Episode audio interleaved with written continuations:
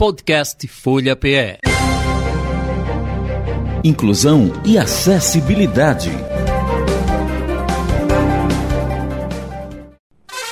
Entrevistas.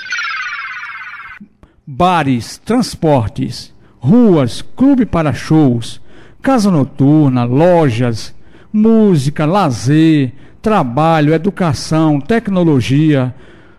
Final da ditadura, eleições diretas já, esporte, criação do Conselho Nacional da Pessoa com Deficiência, criação da CORD, surgem as associações de e para pessoas com deficiência. Enfim, o que norteou esta magistral década de 80, tão romântica, tão falada e cortejada por os cinquentões, cabelos pintados como eu? Por que falamos tanto e dividimos tanto essa história antes e depois desta década de 80? Porque nós somos tão românticos de falar da Lobras, do Savoy, da loja de disco, o Sacolão, Disco 7, Livraria 7. Porque a gente fala tanto do meio do mundo, restaurante, dos bares na Madalena, como como antigamente, Boca Maldita, anos 60. Porque nós somos tão apaixonados e apaixonadas por esta década. E os cegos fizeram parte dessa história? Estavam lá? Estavam dentro de uma instituição, mas também tomavam parte dos momentos de encontro no Cantinho das Graças, no restaurante Excalibur, italiana para quem tinha dinheiro de, de moio. oh, que saudade de ser jovem, garoto de 16, 17 anos mas muito mais do que isso, eu tenho saudade de Rivelino, Lucinéia, Edson Bernardo, Cristiano e tantos outros que fizeram esse cotidiano, contemporaneizaram esta década conosco. Se eu pudesse, eu ligaria para esses meninos para conversar comigo. É essa história que nós vamos trazer dos 114 anos que completa amanhã o Instituto de Cegos Antônio Pessoa de Queiroz, fundado pelo Antônio Pessoa de Queiroz, da cidade de Umbuzeiro, na Paraíba, em 1909, e que conta e reconta histórias e histórias maravilhosas e dolorosas, risadas e choros dentro daquela instituição. E eu hoje convidei para dividir e prosear comigo, vai ser um bate-papo, uma conversa aqui, só falta aquele negócio que o Cristiano gosta, mas depois a gente toma para que nós pudéssemos trazer um pouco dessa história. Então, começando pelo Dia Internacional das Mulheres, eu vou trazer primeiro uma mulher, Lucinéa de Oliveira, Rodrigues de Oliveira.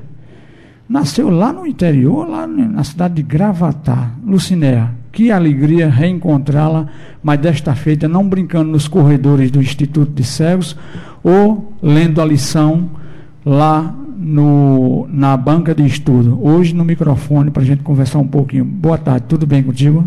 Você, só dizendo um pouquinho, quem é Lucinéa?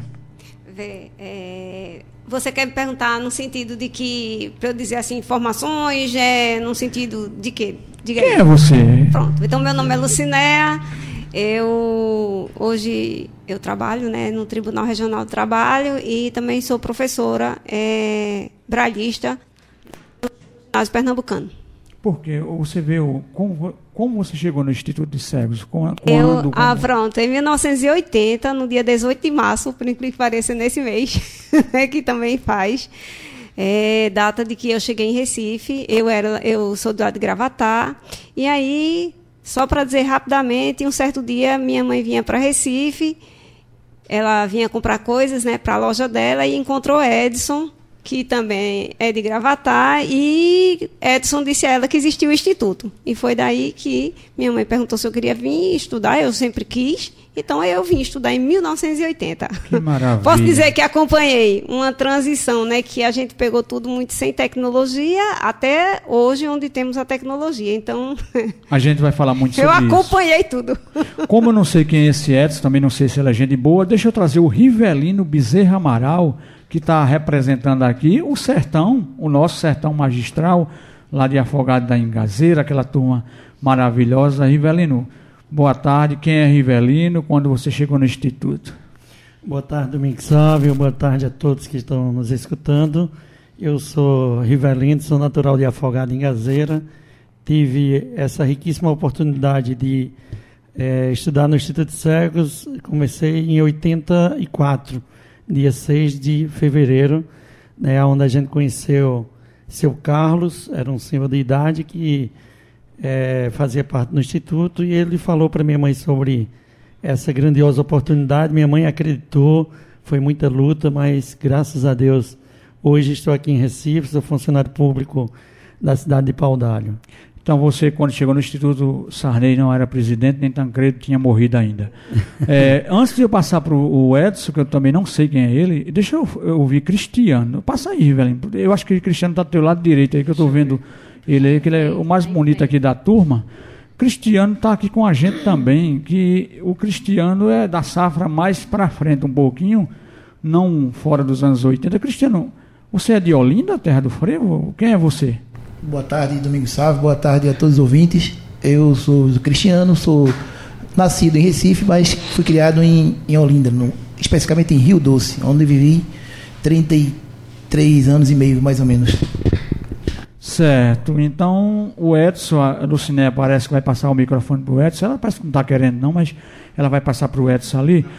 Ed, Edson está com o microfone já. Edson, por favor falou tanto de você, eu deixei você por último, porque me parece que você tem uma história diferente da nossa, porque você chegou lá, um, você saiu no final do início do começo da gente. Vê que, para, que parafraseado desgraçado. Quem é o Edson? Você veio de onde? O que, que ano você chegou no Instituto, Edson? É, boa tarde, companheiros da mesa, todos os presentes, os nossos ouvintes.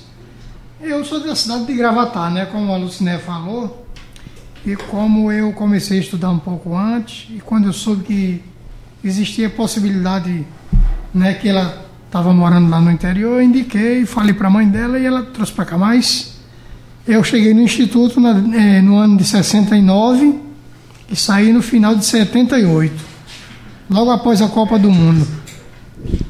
Certo. Agora tem uma moça aqui perto de mim, moça. Quem é você? É Luciene de Siqueira, também de Afogados da Engazeira. Você estudou no Instituto de Cegos? Infelizmente, Sal, é, Salve, eu não tive esse privilégio. Né? Ah, você está com o microfone. Então eu sou cego mesmo. Pega o seu, que eu não vou dividir o, seu, o meu com você, não, que eu sou ruim para dividir. Estou dividindo nem com a mulher. Sim, Luciana. Então você não estudou lá, mas você conhece né, um pouco da história?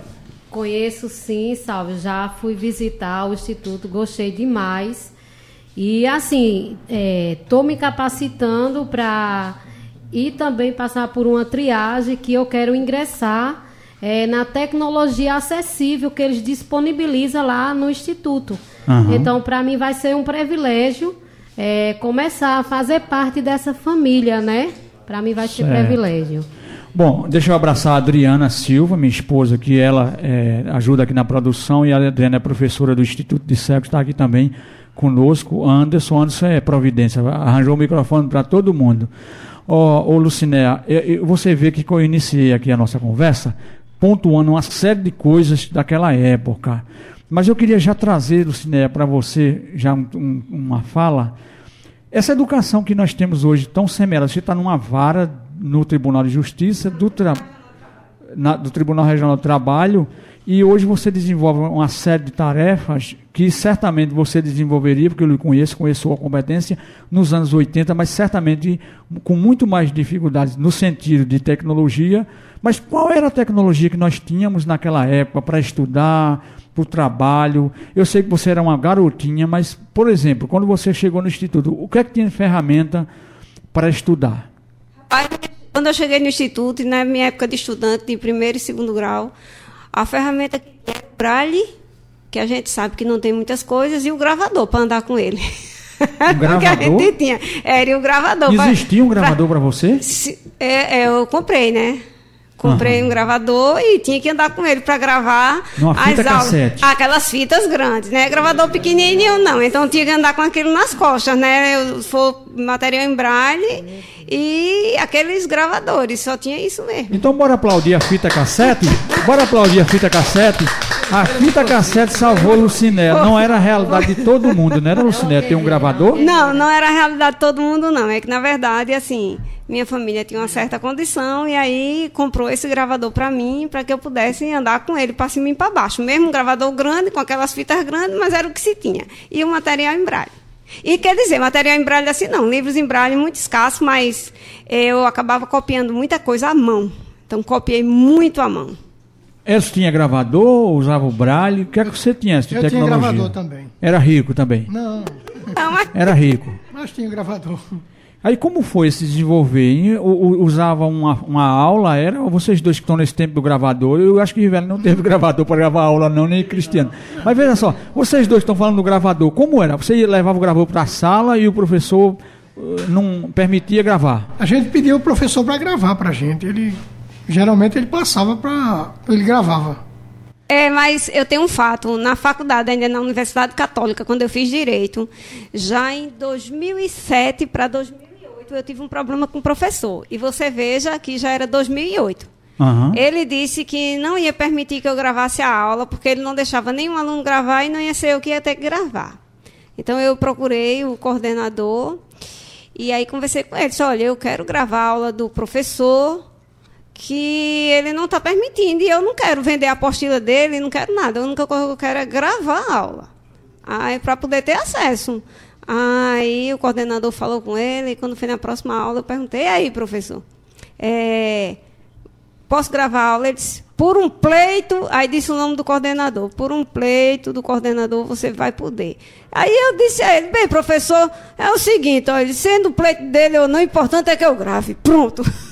Rivelino, gravou aula, como você estudava, Rivelino, nos anos 80, que você chegou dentro dos anos 80 mesmo. Lucinéia chegou numa, numa transição, digamos assim, porque ela chegou em 80, estava saindo da finalzinho de uma década, a, a ditadura ainda dando chicotada, algumas chibatadas, mas já estava começando a amenizar as lapadas, porque Dom Helder já estava retado da vida e não aguentava mais, e as diretas já estavam batendo na porta. Mas você, Rivelino, como você estudou? Ó, Sávio, é, infelizmente. Eu soube que você fez música teórica, teoria musical, É, né? fiz música teórica até o quarto ano de música teórica. É, usei muita reglete, né? que é, é um instrumento que a gente usava muito naquela época, né? A gente era do- eu era doido pela máquina em braille, mas infelizmente não tinha condições. Gravador também não tinha condições. É, fiz do primeiro à quarta série no instituto, né? E lá a gente tinha uma facilidade, porque assim, os professores, todo mundo era deficiente visual e não tive muita dificuldade. Mas quando a gente vai para o colégio, é, era integração, né? Na época a gente seria integrado, Era, né? integração, era. era. integração. E aí tinha que aperrear os nossos amigos da sala de aula para ler do quadro para a gente. Muitas vezes é, usar carbone, né, para quando eles escrevessem, sairia no outro papel embaixo. Era uma luta muito grande, mas graças a Deus a gente vai hoje está avançando, né? Tem aí a informática com o computador e graças a Deus a gente está rompendo as barreiras na questão da acessibilidade, né? Cristiano, só ô, ponto. ô, Lucineto, pode só falar. um ponto, rapidinho. É, eu esqueci de dizer que tinha a máquina da datilografia, né? Para ajudar a bater alguns trabalhos. Então eu aprendi datilografia também. Dava de- para bater sem enxergar na datilografia Sim, dava, naquela sim. época já? Dava, dava, dava. Agora é o seguinte, você muitas vezes precisava Não depois corrigia. que terminasse, a gente só não tinha, não podia corrigir. Então, eu aprendi datilografia no instituto e aí eu já batia meus trabalhos, inclusive o, o Grêmio, o Grêmio, né, que era o time lá do instituto. Grêmio Desportivo Luiz Braille. Isso, eu, eu e na época fui, 17 fui, fui secretária do Grêmio e batia lá os ofícios que os meninos iam solicitar os ônibus, que várias vezes eu batia aqueles ofícios na máquina da datilografia, né? Aham. No dia 7 de março, nossa equipe nasceu. Grêmio Desportivo Luiz Braille, time que nunca perdeu. Então era um Grêmio que tinha no Instituto. Cristiano, você estudou com a datilografia, era rico, tinha gravador, como é que era esse negócio? É, eu cheguei no Instituto em 87, no, em dia 31 de março de 87. Aí no dia seguinte completaria ano, que seria o dia da mentira, dia 1 de abril. E não consegui esquecer essa data, né? realmente foi muito relevante para mim no Instituto. Também não consegui, na época não tinha gravador, eu não tinha condições, a família não tinha condições, tinha no caso a Reglete. Passei todo esse processo que Ivelino aqui mencionou, sobre a questão de ter, tá- quando a gente saiu para a integração, justamente.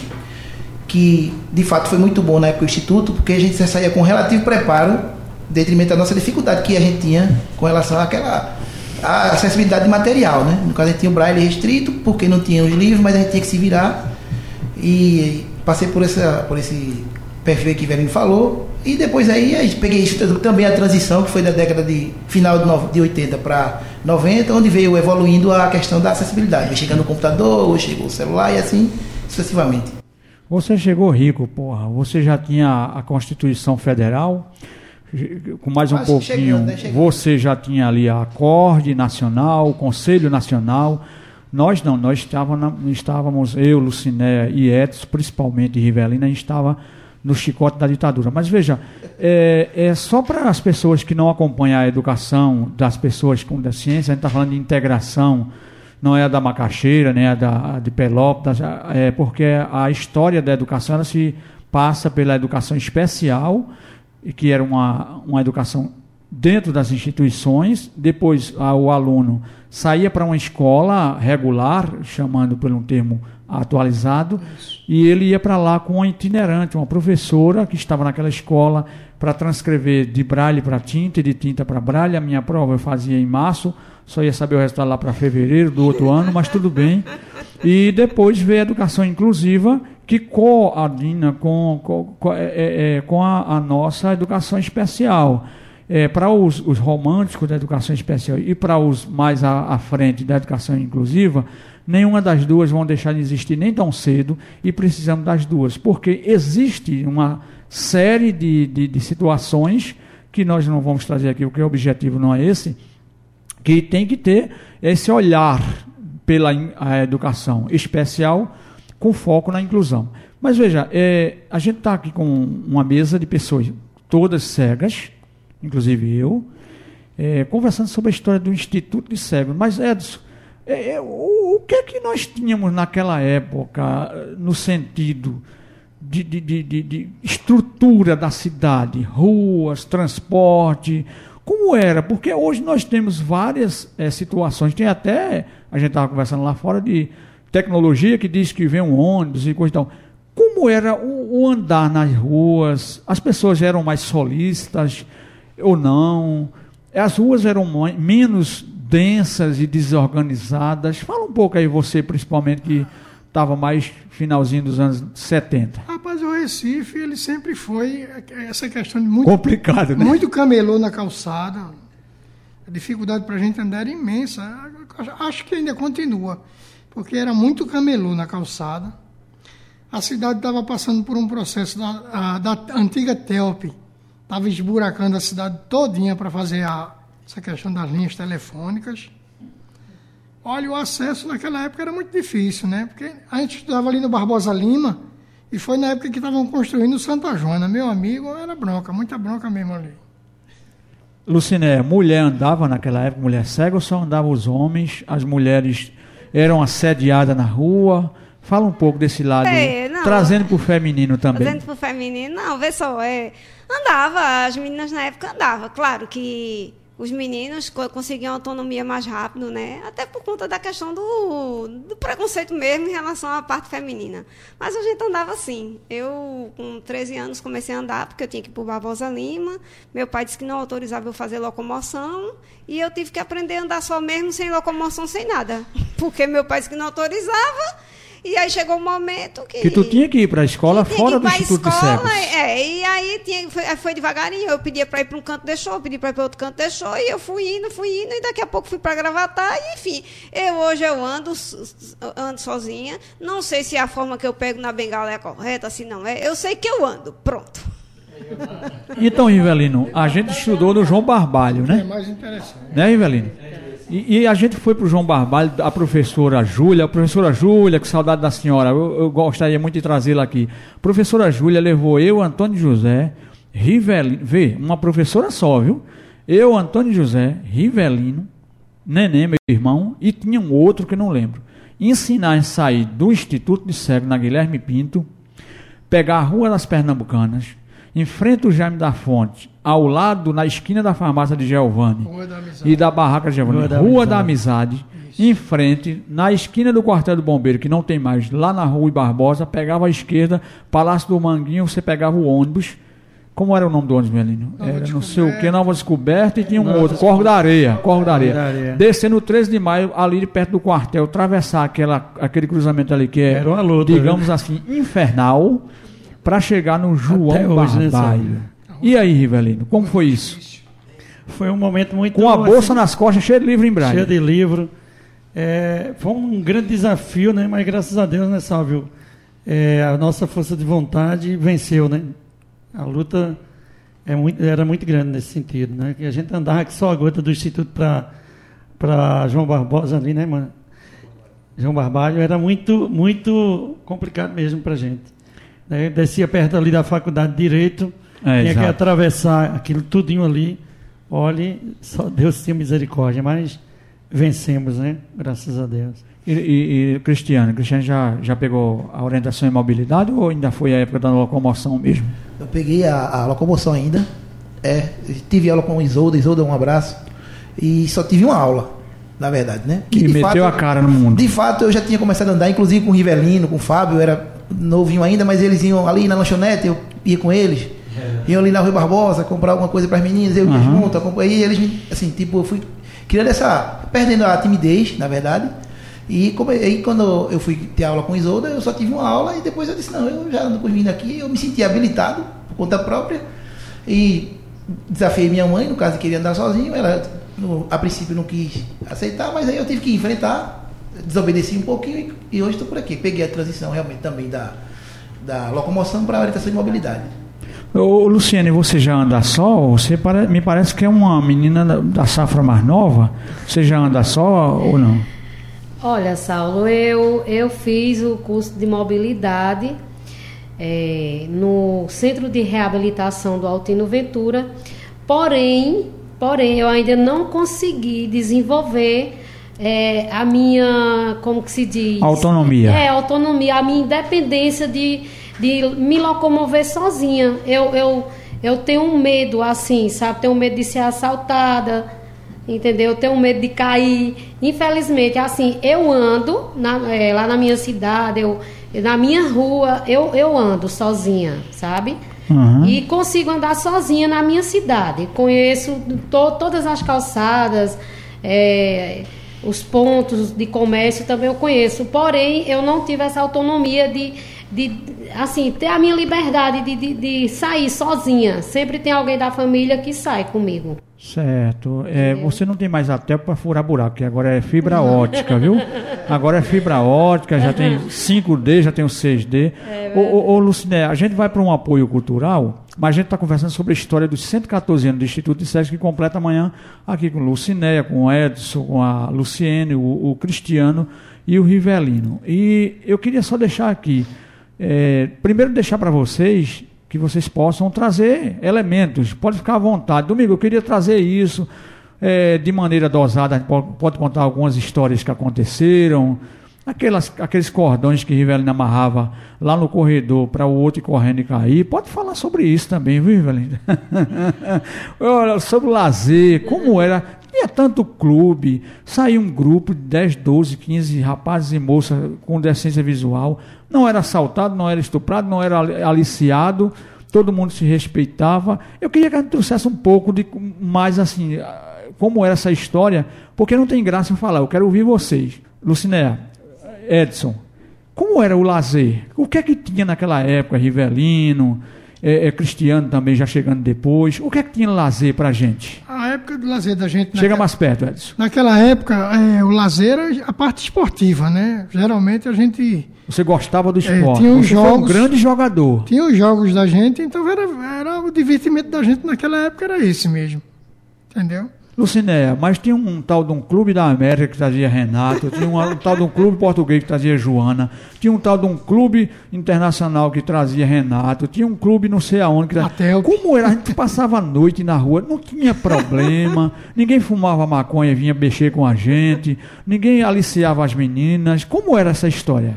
Pessoal, eu- Sem se entregar, né? Não precisa se entregar, não, né? tranquilo. Precisa se entregar, não, né, Cristiano? Olha, eu na época assim, que eu já até eu fico pensando, às vezes eu vejo alunos meus com deficiência aproveitei a minha adolescência e como às vezes esses alunos hoje não estão aproveitando. Na época, lá no instituto, né, a gente ia... Eu vou mais longe do que você foi, viu, Sávio? Vou lá no Cavalo Dourado, né?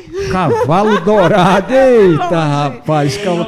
Então, assim, E depois ia lá para o ia, ia lá e depois ia, pro mercado ia lá da pro mercado da Madalena tomar uma né? sopa de manhã para tirar Sim, a ressaca para chegar no Instituto isso, de Sexo vezes- com cara é, de não, anjinho. Claro, né? Que tinha que fazer isso escondido, porque na época. Era escondido, viu, gente? Era natural. Não, Vamos não, entregar, porque a gente agora era, já pode. É natural, não podia, não, não, não podia sair mesmo. É, não podia sair mesmo. Então, assim, às vezes tinha que inventar lá uma mentira mesmo para sair, para ir para farra. Infelizmente, aconteceu, né? Tem que dizer hoje. É, agora a gente pode dizer, a gente É, tá grandinho. Então, assim, não, então, e depois chegou um certo tempo, mudou, mudou a direção, e aí foi proibido de a gente sair de, de, de tarde, chegar outro dia de manhã, você tem que ficar o fim de semana fora, depois que mudou de gestão, mas mesmo assim isso não proibiu, acabava saindo de noite, ficava na rua mesmo, depois ia para outro canto, enfim, era isso mesmo. É, gente, o mundo era outro, amiga. era- Hoje, hoje o cara tá ali Assim, vendendo. Tem um ponto de droga ali dizer, de frente você- à delegacia. Não, mas vamos dizer, você sair da Boa Vista para ir para Madalena a pé, A de pé à duas noite. horas da manhã, uma hora, aquele grupo de cego. Então, assim,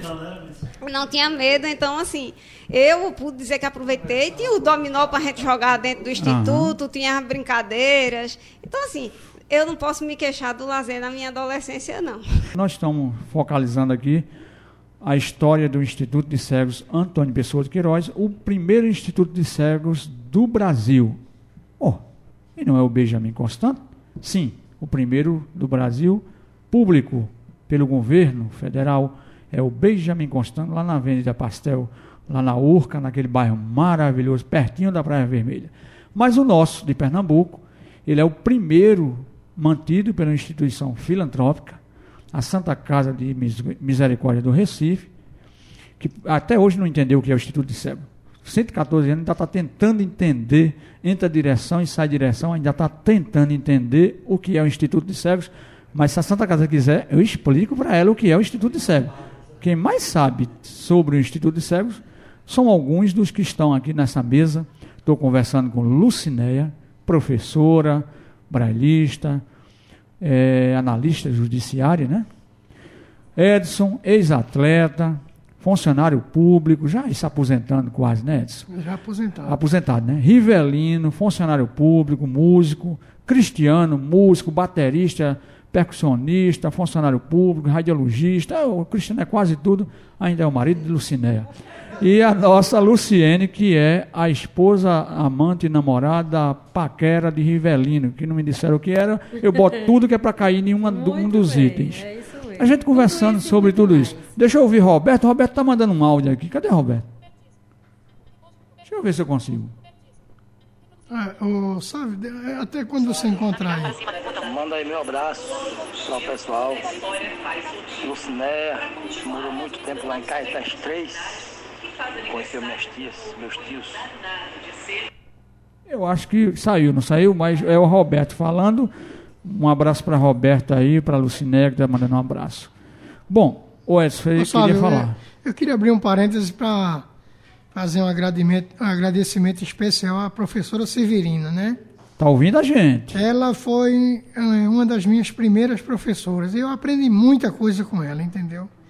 Muita coisa do que hoje eu entendo, eu aprendi com Dona Severina. Então, Dona Severina, meu agradecimento nesse dia tão especial para a senhora. Você conheceu Severina ou Luciné? Foi minha professora também, aprendi muito, né? Edson lembrou muito bem, muita felicidade de lembrar, Dona Severina, foi minha professora na segunda série. Segunda série? Sim.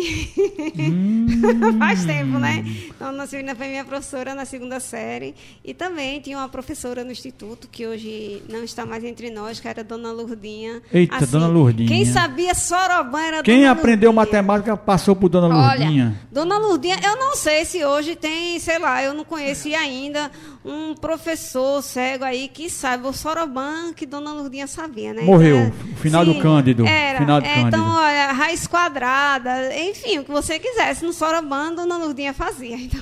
Rivelino, passou por Dona Severina? Rivelino. Passou por ela ou não? Sim, Domingos Sávio, é, passei. Uma Certo, pode falar, Rivelino, pode falar. professora Super legal, sempre se esforçou o máximo para Hum. nos ensinar bem. É- é- Ela Super dando- legal. É gente boa, dona Severina? Muito pensa numa pessoa. maravilhosa. É, não tem. Não existe nem palavras, porque é uma pessoa que sempre se preocupou com os alunos em todos os sentidos. E quem não aprendeu com a Dona Severina, e eu quero também falar de outra professora que teve uma paciência comigo muito grande, que foi é, Dona Carmelita, que infelizmente não está entre nós mais, né? É, Dona Amélia. Né? Professora Dona Amélia. Professora Amélia. Meu abraço aí para a senhora Dona Severina também. Foi os professores que se marcaram em nossas vidas, né? Eu acredito que todos aqui estudaram com esses professores. Cristiano, passou por dona Severina?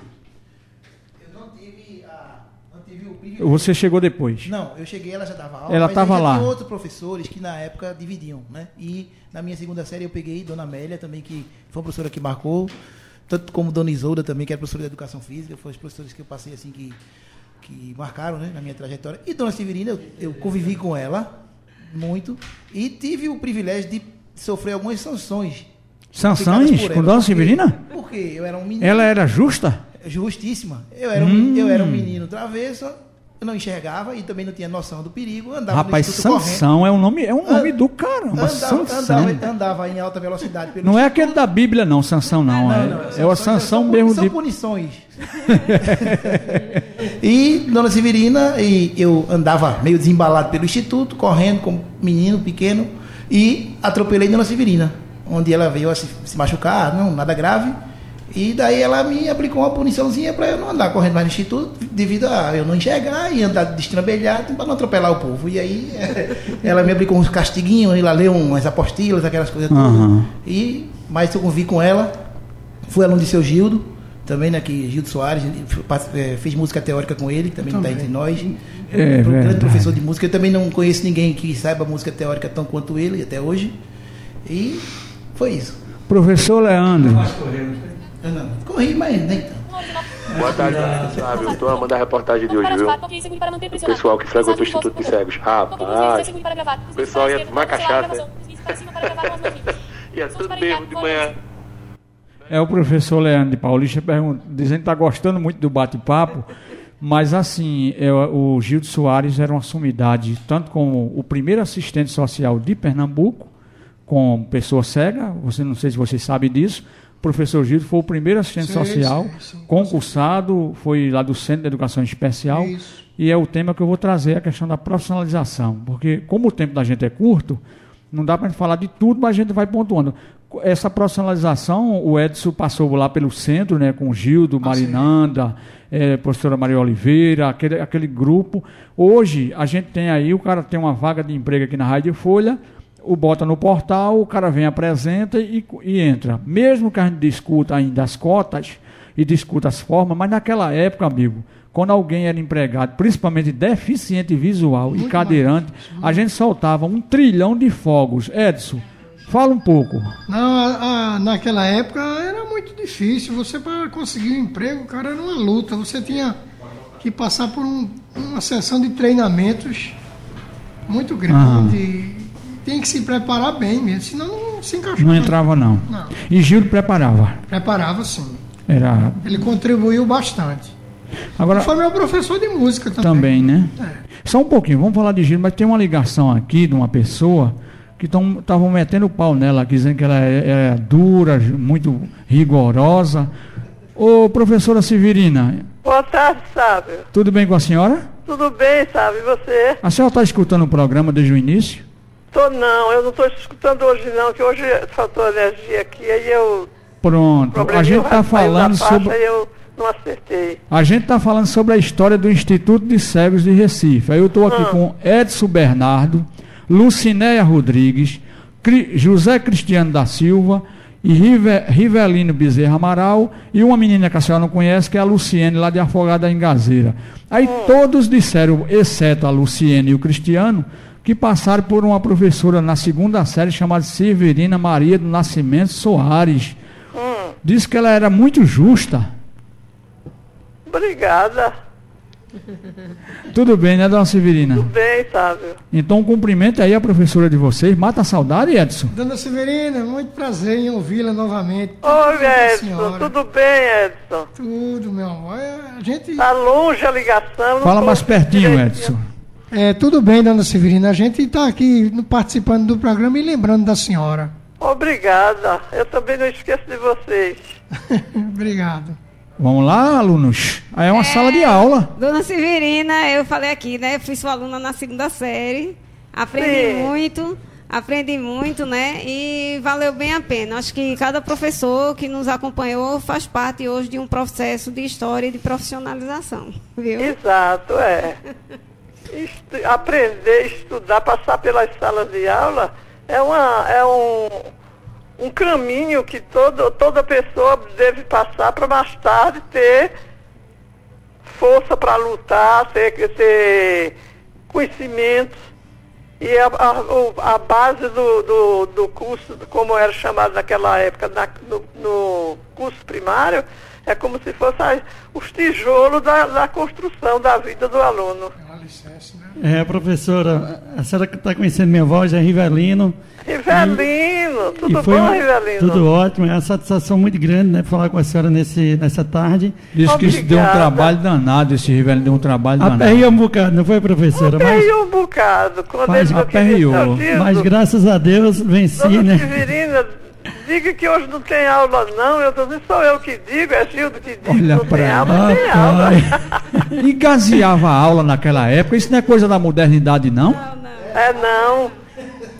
É Tinha não, isso era mais também, dona difícil gasear porque era internato, né? É verdade. a Mas gente mesmo não- assim eles tinham vontade de se esconder lá pelo dormitório e não vir pra aula. É verdade. A senhora está me entregando, professora.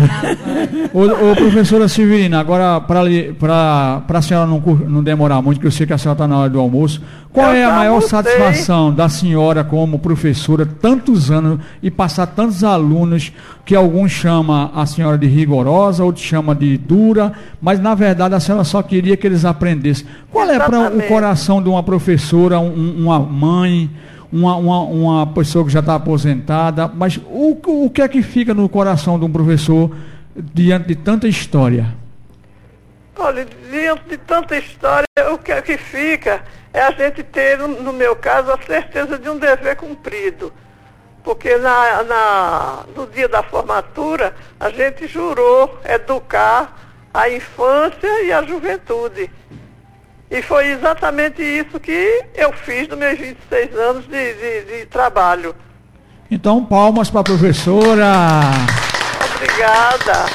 Olha aí, a sala de aula ali aplaudindo agora já, mesmo já não estando na sala, mas estando sempre educando, porque cada telefonema que a gente dá para a senhora é uma aula que a gente recebe. Eu queria agradecer por, por a senhora nos atender, porque eles estavam falando tanto da senhora, eu E digo, eu não vou vi. fazer a Hoje foi surpresa. exatamente um dia que eu não vi, faltou luz, e quando a luz voltou, quando eu fui sintonizar o rádio, não consegui, que o meu rádio é um rádio antigo. Principalmente os Aquele pequenininho velhos. né? pega, mas não dá pra gente assistir o programa todo. Quando cuida da vida, ele descarrega.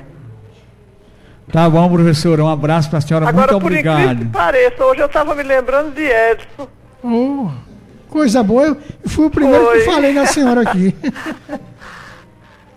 Ok, um abraço, professora Obrigada, Sara. Severino. Obrigada a vocês, alunos. Tchau, professora. alunos que estão aí. Valeu. Viu como é bom a vida seguir, a gente fazer o bem, né? A professora se orgulhando de ter tanta gente passando por ela, ela é caracterizada aqui em vocês. Mas o, o- vocês têm alguma coisa para colocar? Eu, eu quero provocá-los. Você falou da vida profissional, então. Foi, a gente queria falar um vou- pouquinho dessa vida, eu né? Quero, eu quero, eu quero, eu quero colocar essa questão da vida profissional, porque assim, é- eu, como eu disse, né, na época era Sobrar e gravador, e mesmo assim, em 1991, final de no- 1991, fiz vestibular na faixa para psicologia, passei em sétimo lugar. Então, para aquela época, quando a gente realmente não tinha não tinha nada, era só o Braille mesmo, como eu falei. Então, para mim, naquela época, eu já comecei uma certa caminhada, né? E aí terminei meu curso, fui de Pernambuco, acredito que fui a primeira cega a ter feito psicologia. Na época, eh, muita gente dizia que não dava para cego ser psicólogo. Então, mas eu, Eu ouvi assim, isso por muitas é, vezes. mas mesmo assim eu insisti, e quando estava na sala de aula, tinha um professor chamado professor Cruz, e eu disse a ele, ele disse, não, de jeito nenhum, psicólogo não sei olhar para o outro. Existe toda uma sensibilidade, não é só o olho. Não se preocupe, faça o curso e vá em frente. E quando eu fiz meu vestibular na faixa, só para colocar, eh, não, não, não queriam permitir que eu me inscrevesse no vestibular. Teve que Geraldo Feitosa, na época, intervir que ele era o coordenador aí do Departamento de Educação Especial, ele teve que intervir para poder a faixa permitir que eu me inscrevesse para o vestibular. Daí por diante, sabe, eu só para fechar assim, eu Sei. cheguei a fazer três faculdades, né, e fiz três pós. Então, assim, Provou é que era caminhada. possível. é uma- eu, eu, consi- eu consigo saber como foi estudar numa faculdade sem computador e como foi estudar numa faculdade com computador. que dá muita diferença. Então, assim, para essa geração de hoje, eu deixo assim um, uma, uma sugestão, né? Que eles aproveitem esse momento, porque, assim, na época a gente que não tinha nada, e hoje quando a gente vê toda uma tecnologia favorecendo, né? Então, Deixa eu abraçar Muniz do Arrastapé. Um abraço para Luciné, minha professora de dominó. Ensinaste ele a jogar dominó. E Cristiano, que é o melhor baterista do mundo. Não. Aí o dos Folhas é melhor do que Cristiano. Eu- aí eu não, não vou concordar com essa parte. Do mundo não, que o dos Folhas é melhor do que Cristiano. Aliás, falar em folhas. é, tem folhas aí, Anderson, pra gente só lembrar daquelas músicas maravilhosas. Depois a gente toca um pouquinho de folhas, só gente lembrar. Mas, ô, ô, Rivelino, profissionalmente você iniciou na, na falecida. Coab, né? Ele, tá me pensando, lembro- ele tá eu me pensando. lembro, como hoje, sabe, a gente, eu e Fábio, era eu, Fábio e. Paulo Henrique? Paulo Henrique, não. Eu, Fábio. Dário. Eu Darino. e Fábio e Dário. É. A gente passou mais de quase duas semanas indo para Coab atrás de um estágio, né, atrás de uma oportunidade de emprego. E na época o presidente se ficou é, sempre justificando que não estava, tal, tudo mais. Um dia ele disse: "Não, bota esse cego para falar comigo aí para ver o que é que ele, eles querem, né?" E a Bota gente esses cegos aí. Foi. O presidente da Coab disse isso. Foi, naquela época, bota eles para entrar aí, porque todos os dias a gente tava lá praticamente o dia todo. Venceram pelo cansaço. Venceu pelo cansaço e graças a Deus a gente fez um contrato de um ano e passamos oito anos na antiga Coab. Aham. Depois você fez um concurso público. Fiz o concurso público também. Trabalha na cidade do Pau d'Alho. É, passei, tirei férias, eu não sei se você se lembra, sua, de Paulo. Foi na Santa Casa. Na Santa Casa, né? Me deram uma oportunidade como telefonista lá. Uhum. E hoje estou lá há 18 anos, ainda fez agora no dia 7 de, de março que eu estou em Paudalho. Graças a Deus por isso, né? É luta, mas a gente vence, né? É como o Luciné falou, né? A gente aproveitou a oportunidade, o momento, mesmo na safra de dura, né? E Cristiano passou por onde? Cristiano já teve um, um privilégio de entrar no decreto 3.298, de, de, que já instituía no Brasil a política de integração da pessoa com deficiência. Provavelmente Cristiano já entrou por estes caminhos, a lei de cotas que foi de 91, 91, meu Deus, é 91, é 91. Mas como foi essa tua história na, na- na área profissional, Cris? Eu comecei com na época da era, eu era eu fui estagiário na época que a Associação Pernambucana de Cegos, a APEC, ela tinha esse trabalho de colocar algumas pessoas em, em estágio que conseguiu um, um- uma parceria com o governo do estado e a gente e algumas pessoas né, eles habilitavam meio de provas e a gente eu consegui passar numa prova e ser estagiário da APEC por um ano, mas quando estava antes de conclusão apareceu as vagas também junto à parceria da APEC com o SACEP e eu fui funcionário da APEC também, como empresa privada, prestador de serviço, era prestador da APEC ao servidor, Estado Servidor do Estado. Passei lá 16 anos, mas nesse período também eu peguei o concurso, que na época foi em 2004, quando entrou o pessoal de João Paulo, que nessa época foi um concurso, eu acho que é onde mais empregou deficiente, no primeiro caso, né, naquela época. Foram muito deficientes empregados e eu fui um deles.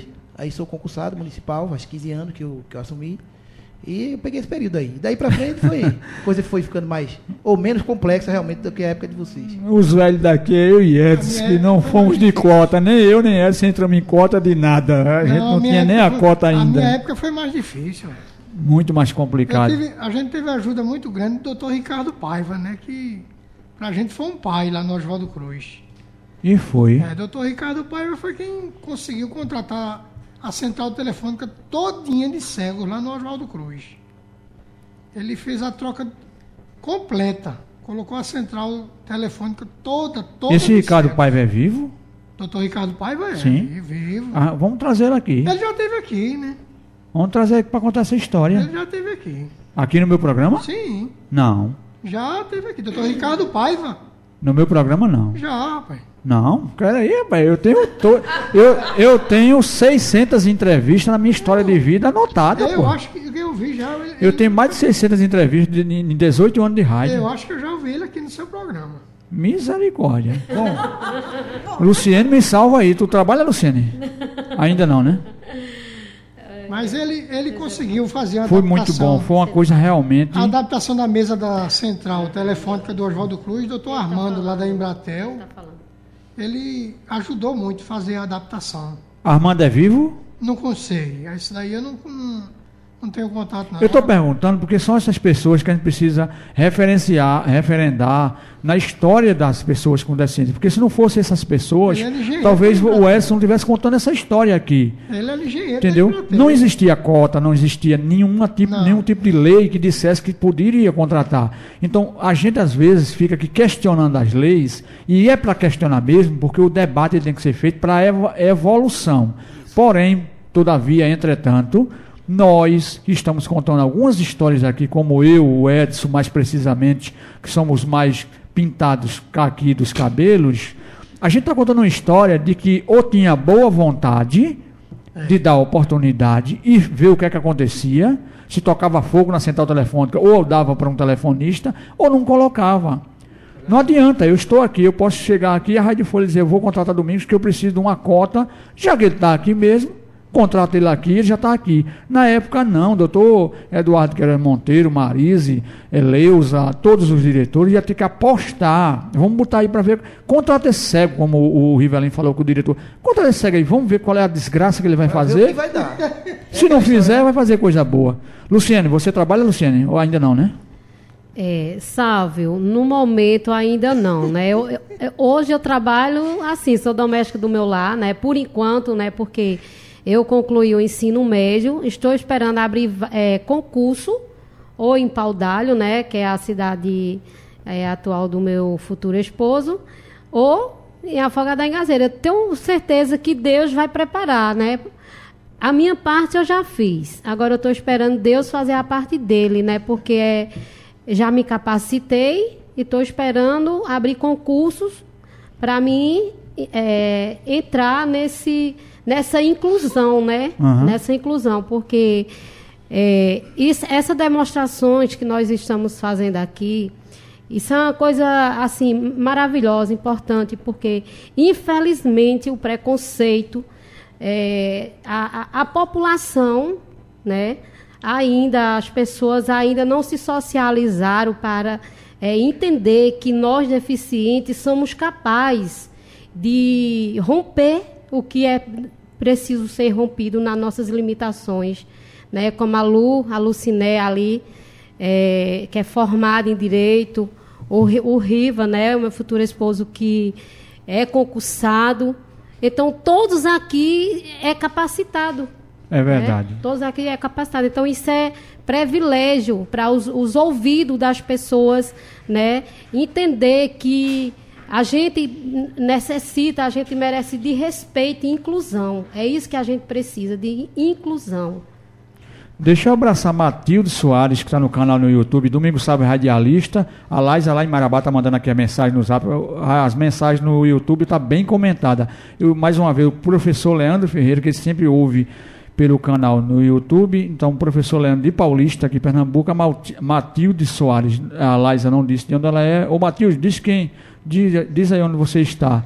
Olha, a gente pensa que o tempo é grande, mas não é. A gente vai chegando no final. Eu vou deixar aqui um minutinho para cada um, para concluir o que quer dizer e também deixar uma mensagem aqui registrada nesse programa histórico. Para mim, eu ganhei o mês, ganhei o ano de 2023, porque está com essa galera que foi cotidiana comigo. Estamos aqui todo mundo dando testemunho de que somos capazes, trabalhando. Eu acho que não teria caderneta mais anotável na história dos cegos de Pernambuco e do programa Resgatando a Cidadania do que hoje. Já que Lucinéia começou, eu já deixo com ela. Pronto. É, Mais pertinho, para a gente ouvir bem. é, é o seguinte, é, quando ela falou aí, né, eu acho que vocês podem observar que a maioria dos, da gente que está falando aqui, ah, eu sou concursado. Claro, alguns passaram pela empresa privada, eu também passei, passei por Boris, mas o que está faltando ainda, mesmo com a lei de cotas, mesmo com tudo, é as empresas privadas contratarem pessoas com deficiência visual, no sentido de que sejam também pessoas com profissões de nível superior, porque o que se percebe ainda. Em cargo qualificado, porque só quer te levar para per- subcargo. É, é, o que se percebe ainda é que a lei de cotas na empresa privada, ela só está querendo levar você para alguns tipos de profissões, mas não dá chance ao pessoal com um nível superior, para eles aquela formação não importa. Ou seja, a gente se observar, a maioria das pessoas que tem uma função de nível superior ou de pós, eh, são pessoas que estão no concurso, porque realmente fizeram e não tem como proibir entrar, porque eu, pa- eu passei, estudei e você não pode mais proibir que eu entre. Aham. Então, assim, ó, sabe, o tempo é curto. Agradeço a oportunidade. Vou deixar aqui a sugestão para você, porque hoje a gente veio falar é, mais da questão relacionada à época dos anos 80, como foi essa transição de uma época para outra. Mas vou deixar aqui a sugestão para você, para que depois você faça realmente um espaço onde um dia você abra para a educação da pessoa com deficiência e ao mercado de trabalho para pessoa com deficiência. Fica aí duas sugestões para você, porque eu acho que são temas importantes para estar batendo, para estar vendo a questão de inclusão na educação e a questão do mercado de trabalho, como isso está sendo feito, como essa geração está sendo formada, que produtividade, como é que está ocorrendo desse ingresso da pessoa com deficiência. São essas sugestões Você que se eu deixo aí para você. como sim, convidada? Sim, eu venho. no- Pronto, então eu- vamos é, trazer- até são porque- dois temas muito até- bons. São dois temas que eu vou deixar essa sugestão para você, até porque, só para finalizar, eu participei de um seminário lá em Curitiba, onde Romeu Sasaki, que é um autor que eu gosto muito, inclusive ele já faleceu, mas é autor de vários livros, da pessoa com, com deficiência no mercado de trabalho. Eu utilizei os livros de Romeu Sasaki para fazer monografia. E aí, mas no- na palestra dele, ele falou uma coisa que eu não gostei, e eu questionei ele, porque ele disse que muitas vezes a pessoa com deficiência não tinha um emprego por falta de qualificação.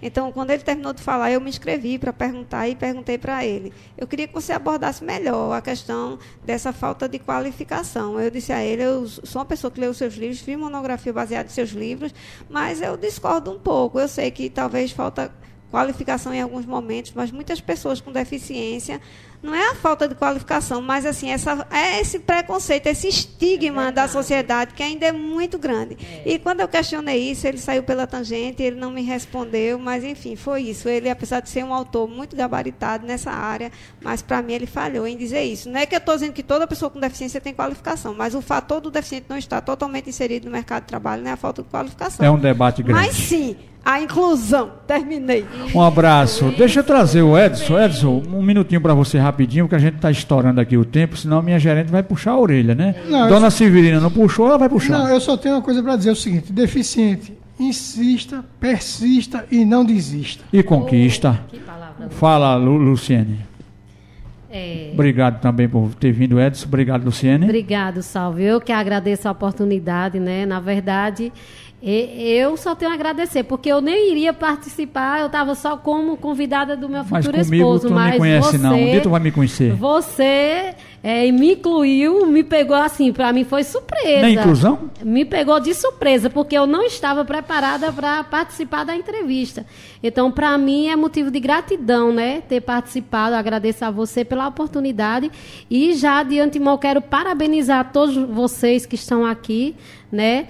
Pela luta, pelas barreiras que vocês venceram e hoje estão aqui eh, dando testemunho de vida. Então, isso é Ok. motivo de gratidão. Oi. Obrigada. Eu quero mandar um abraço para o meu amigo Antônio Pedro. rapaz. Se eu não falar nele, ele vai dar Antônio Pedro da. Macaxeira, um abraço para ele. Antônio Pedro é gente da melhor qualidade. Baterista dos Folhas, obrigado por ter participado, mesmo sem estar incluso, se incluiu. A gente coloca dentro do balaio. Eita, que Cristiano. Que bom, né? Eu quero abraçar todos os ouvintes, a todos os componentes da mesa e, agradecer pela participação desse programa. Não tive a honra ainda de ser o baterista dos Folhas, né? Precisa que ele me, me convidasse aí para substituir, seria uma responsabilidade muito grande. E aí, mas eu Ok. conheci ele, me, inclusive fui presenteado com as baquetas que ele me deu do show que ele fez no português. eu Vai pagar o almoço por causa disso. Eita, isso aí. Então, um abraço a todos. Eu também quero, quero deixar também minha mensagem, assim, no sentido de que é, vamos tentar aí, o pessoal deficiente, procure as associações, vamos nos agrupar, vamos exigir dos mesmos, das associações aí, para que tenhamos oportunidade que, para a gente poder estar junto, mas assim que a, a, gente viu aqui como exemplo, a proximidade que a gente tinha um dos outros trazia um conhecimento, trazia realmente um, uma experiência de um para o outro, uma geração foi saindo, outra entrando, e aquela geração que estava saindo oportunizava a gente a ter algum conhecimento. Então, está faltando um pouco disso hoje nas associações. Vamos criar o Clube do Resgatando a Cidadania. Rivelino, camisa 10 da Seleção Brasileira. Muito obrigado, cara, por estar conosco aqui e contribuir. Sabe, e marcar essa história, né? Primeiro que tudo, eu quero lhe agradecer né, por essa oportunidade e dizer que eu estou muito feliz por ter me encontrado com amigos que fazia bastante tempo, né? O meu amigo Cristiano, Edson, é, Lucinéia, que é uma pessoa que a gente morou próximo, né? Um do outro. E eu estou muito feliz, muito feliz mesmo, muito agradecido. Quero é, dizer para vocês que a gente tem que se esforçar, lutar para que a gente possa chegar aos nossos objetivos, né? E graças a Deus, com muita luta, eu cheguei, estou sendo funcionário da prefeitura de Paudalho. Por isso quero mandar um abraço a todos de Paudalho aí. Obrigado, okay. Sávio. Valeu. Passamos a limpa a história do Instituto de Sérgio 14 anos, em nome de Anderson Ricardo, técnica de som, a produção da Adriana Silva, os telefone a Maria, a gerência da Rádio Folha 96,7, Maris Rodrigues, nosso canal no YouTube e as rádios parceiras. Lembre-se, seja governo da sua língua para não ser escravo das suas palavras. É com esse pensamento que eu me despeço por hoje. Podcast Folha PE. Inclusão e acessibilidade.